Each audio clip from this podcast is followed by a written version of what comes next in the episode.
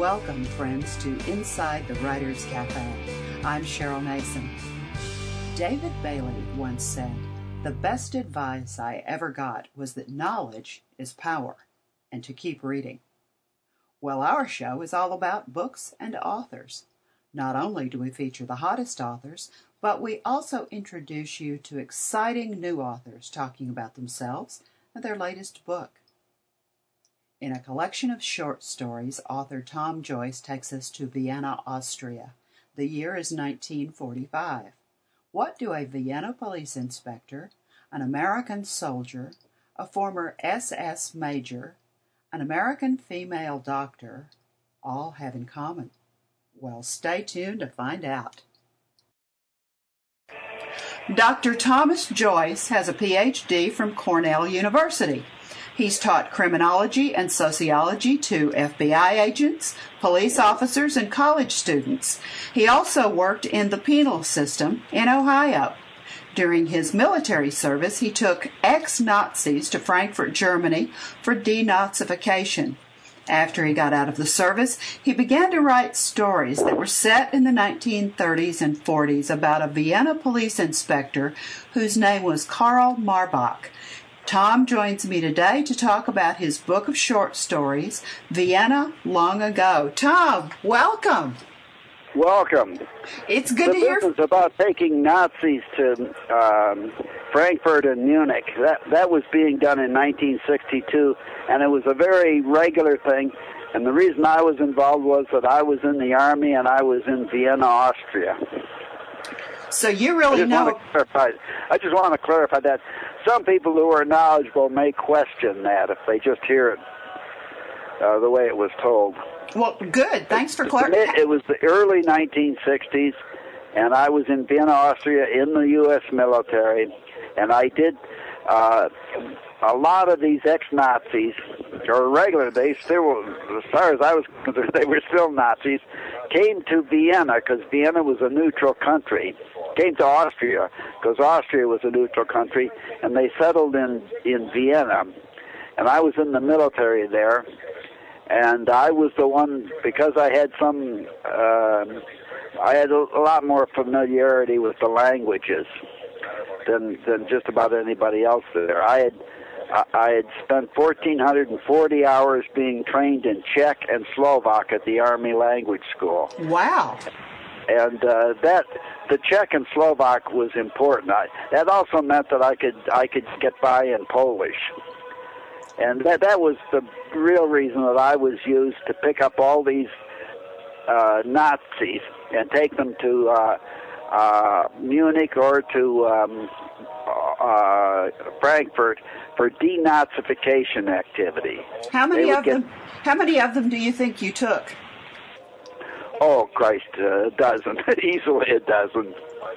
Wow. That that makes you All I did was they came, they came, they'd uh, they'd show up. I would um, I, I would pick them up in a car and drive them to either Munich or to Frankfurt. Easily a dozen. I also took some celebrities.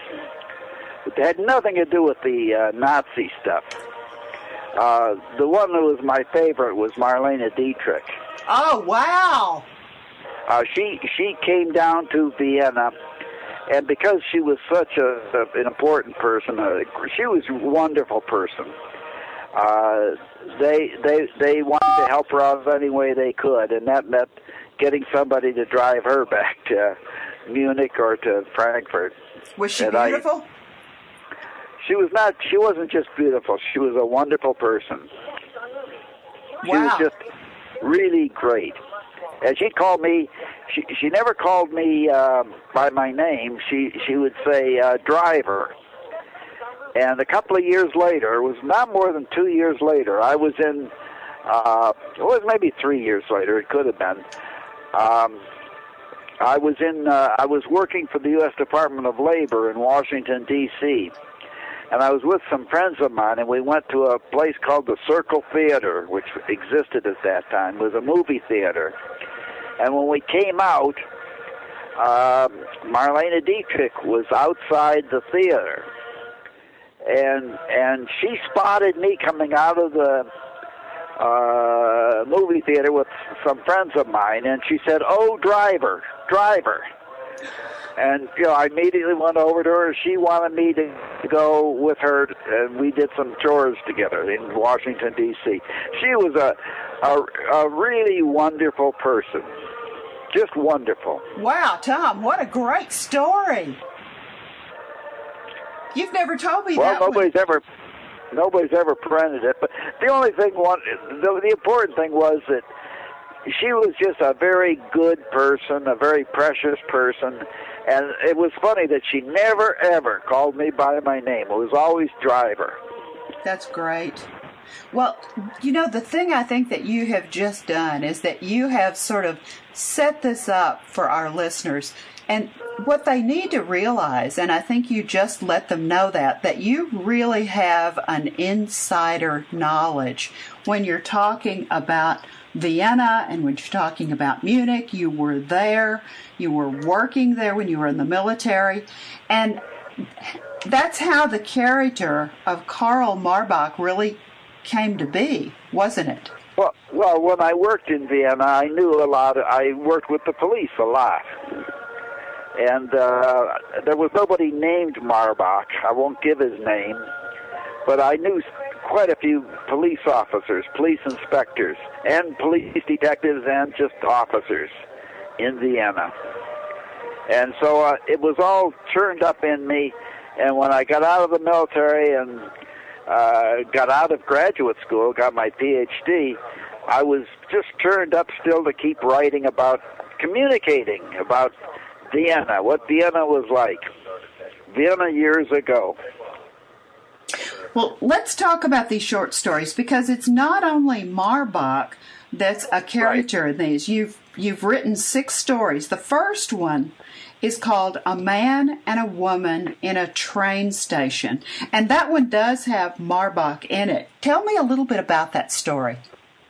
Well, that was sort of a, a, a an important story. It was dated uh, 1947, and the way things were, and I wasn't there in Vienna in 1947, but I knew a lot about what was going on. I had so many friends that had been there in the in the in the mid to late 47, 40, uh, 1940s, and um, this is a story about a Viennese man um, uh, and um, uh, who's a police inspector, and also Pamela Marbach, who is a doctor in the British Burn Center.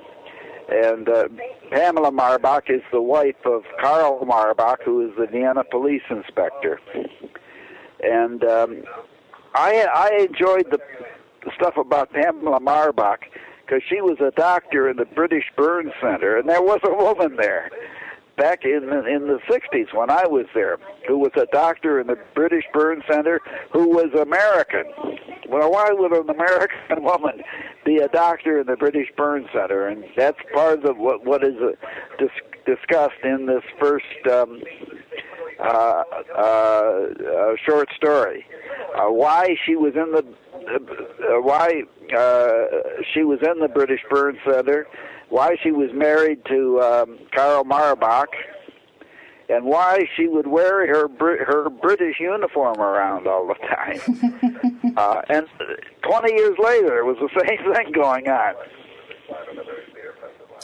So it's a, I think it's an interesting story, and basically it deals with um, her and her husband connecting with one another. Uh, and explaining how it was that an American woman who was a doctor would end up working with the British uh, Royal British Medical Corps and not not serving with the U.S. With, with, the United States. I think that's an interesting question, and I'm glad you brought that up. I think that you, that story does a nice job of talking about that. What about the second story? Do your good or lose it? That's a whole different character, isn't it? Yes, and that um, that is uh, uh, about uh, that. Is, that is an important theme with me. Uh, that um, that that story deals with a uh, uh, what was going on in the in the Slavic prisons. In this case, a Polish prison uh, where a a priest uh, was being beaten around, and um, he was determined to do his good or lose it. That was the theme that was running through his head. Do your good or lose it. You don't just give these people whatever information they want. He was a, uh, a relatively young priest, but he was he was badly beaten about, and that uh, that that discusses how he was beaten and why he was beaten and why he refused uh, to cooperate fully, and then when things seemed to be coming right about everything, he agreed to write and sign what was handed to him. Uh, he knew that um, he wasn't going to be drawing Karl Marbach into a trap, and that was one of his big concerns. Now, in what, this Polish prison. Hello? what about book three, or what about story three? Four guest friends. I think that's an intriguing title. well, the the four they were just a couple, two couples, um, and that was that was that that short story took place uh, in 1938. That was uh, and it was one week. It was in April of 38. It was one week after the approval of the Anschluss, the the incorporation of Austria into the Greater Reich, and um, these th- these two couples, these guest the, the guest friends was a very important term. Even when I was in uh, uh, Vienna, uh, it was a way of connecting with people. If you were a guest friend of somebody, then you you were bounded to them, um, and um, these these these uh, people took that guest friendship thing very seriously, as seriously as you would take marital status or some of the other connections that we're able to make with one another. They called themselves guest friends, and that meant that they were obligated to one another. Uh, that they uh, uh, they were bonded together, and uh, when they la- when when they were because they were guest friends, they had to treat each other with a special sort of sincerity. They couldn't lie to one another. Uh, and they had they had to accept the fact that one of them was Jewish. Oh. Uh, they wouldn't accept the idea that if they one of if one of the guest friends was Jewish, that there was something wrong with that person. Um, and in fact, the others all bonded with, identified with what was important about themselves. And all that is covered in the short story. Oh, interesting. Well, what about number the four? guest friendship thing, I, I actually was lucky enough to um, establish a guest some guest friendships while I was in Vienna. Guest friendship is just a bond. It is a very tight bond. It's an interesting term and it sounds like an interesting idea. What about short story four? And it's just walking down the street. Tell me about that, Tom. Well, that's about a man and a woman walking down the street early in the evening, and the man grasps the woman's wrist, not her hand, but her wrist.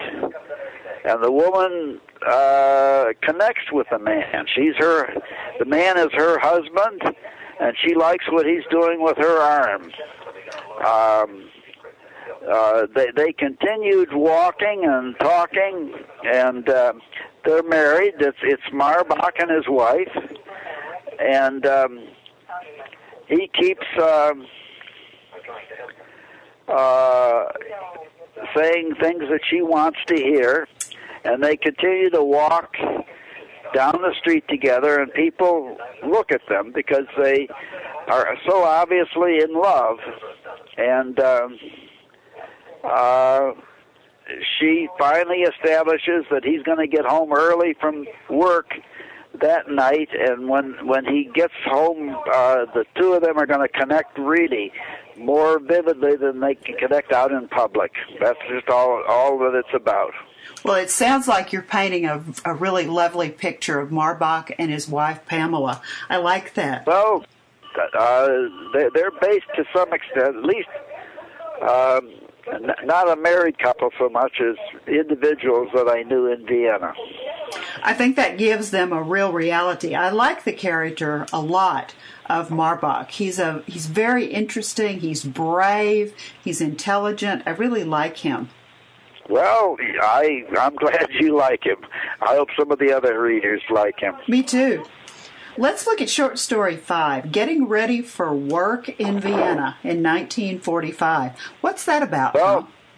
that was in 1945, and the war was over, and um, that introduces a, a, a, Captain Theodore Milliken, who was uh, with the American housekeeping force in in Vienna, and. Um, he was close to the Viennese, uh, and uh, he uh, also, you know, he was connected with with. Um, he, he, he, he, had, he had various friends. He's, he's uh, and he um, uh, uh, he identifies himself as an American and the point there was really to get across how somebody like Tom Joyce could be an American in Vienna for a short period of time and connect with Austrians and oh, Viennese. Interesting. And you did that, didn't you? Yes.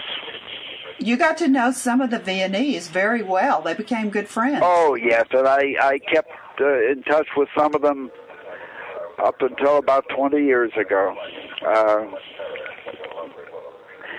and then I kept in touch with one of them, uh, uh, who actually ended up living in my uh, the same building I live in.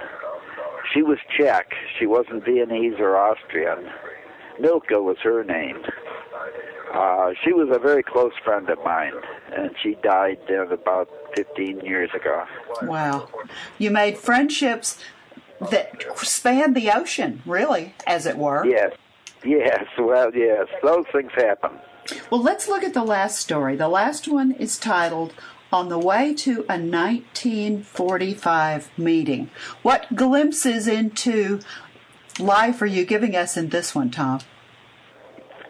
Well, I wanted to give an introduction to the readers of this of, of a former SS major, um, and his name was Stefan Kass and he was um, a very complicated sort of a guy. He was a former SS major, and he joined up with the Amis, the Americans. The, the, the Americans were called Amis by the Viennese when I was there, uh, and uh, he wanted um, uh, he wanted to connect with them and get their help to get him to the United States. And uh, he uh, he examines his friendship with Karl Marbach. Uh, they had been friends uh, bef- during the Anschluss. That was in 1938, and they had managed somehow or other to remain friends, even though they were physically separated uh, throughout the war. In the war, and then at the very end of the war, uh, the friendship was was reconnected, and I try to identify what it was about these two men. Uh, one uh, one Viennese and the other uh, uh, a German and a Nazi. And they examine the things that are connected, that connect the two of them. And there also comes into being the phrase comrade soldier. In, in World War One, when they first met each other, they first fought together. Uh, uh, uh, for reasons that take a lot of explaining, they, they fought side by side and they became like comrade soldiers. And comrade soldier was a very important term for both of them. To be a comrade soldier meant you really owed everything to the other one. And um, that was a, a legitimate term. I had known various Austrians who uh, used that term to identify themselves in World War One or in World War Two. Comrade soldiers. And the best feeling you could get was when somebody would call you a comrade soldier. Oh, that sounds like, yeah, that sounds like that's what it would be. Now, one of the things that you've done, this is a series of six short stories, but these characters are also carried over into the novels that you've written. Yes. And each of the each of the chapters is taken shamelessly from one of the novels. Not shamelessly. you, you could find them very, very quickly now, in the novel. I just took. I, I I was told it was legitimate to do it, and so I did it. I took.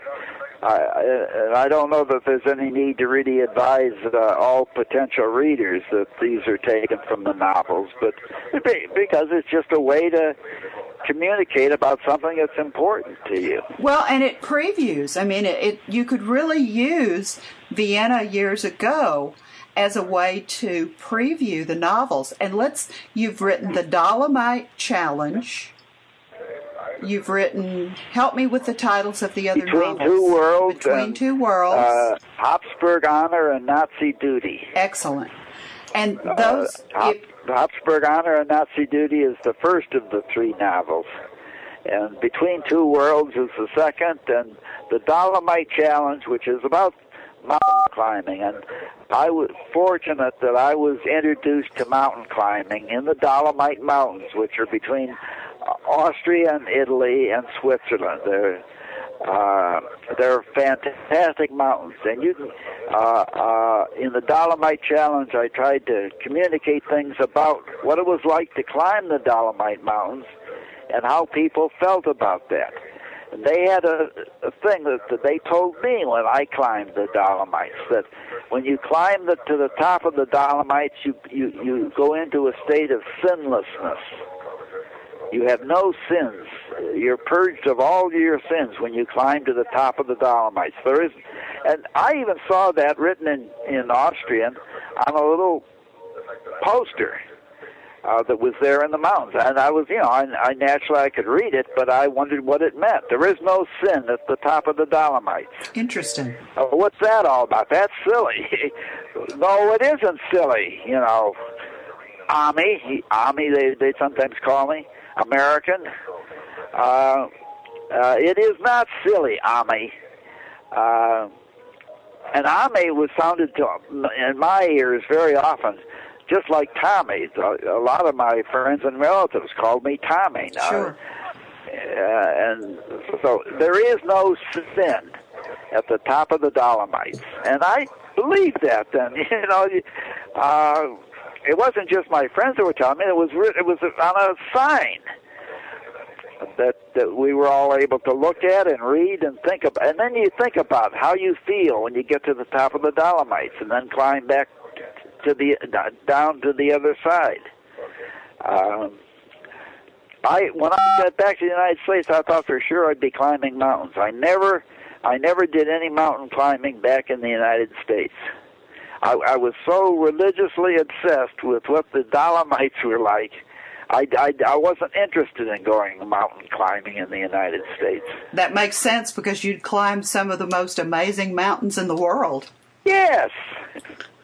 Well, Tom, you are a delight, and your books are a fascinating insider view into a life that I think our, our listeners will find very interesting. And if they want to go and read an excerpt from any of the books or from this one that we've just been talking about, Vienna Years Ago, they can go to Amazon.com. And if they want to get hold of copies of the book, they can order them from Amazon, but they're also available other places. Tell me where else yes, they can find them.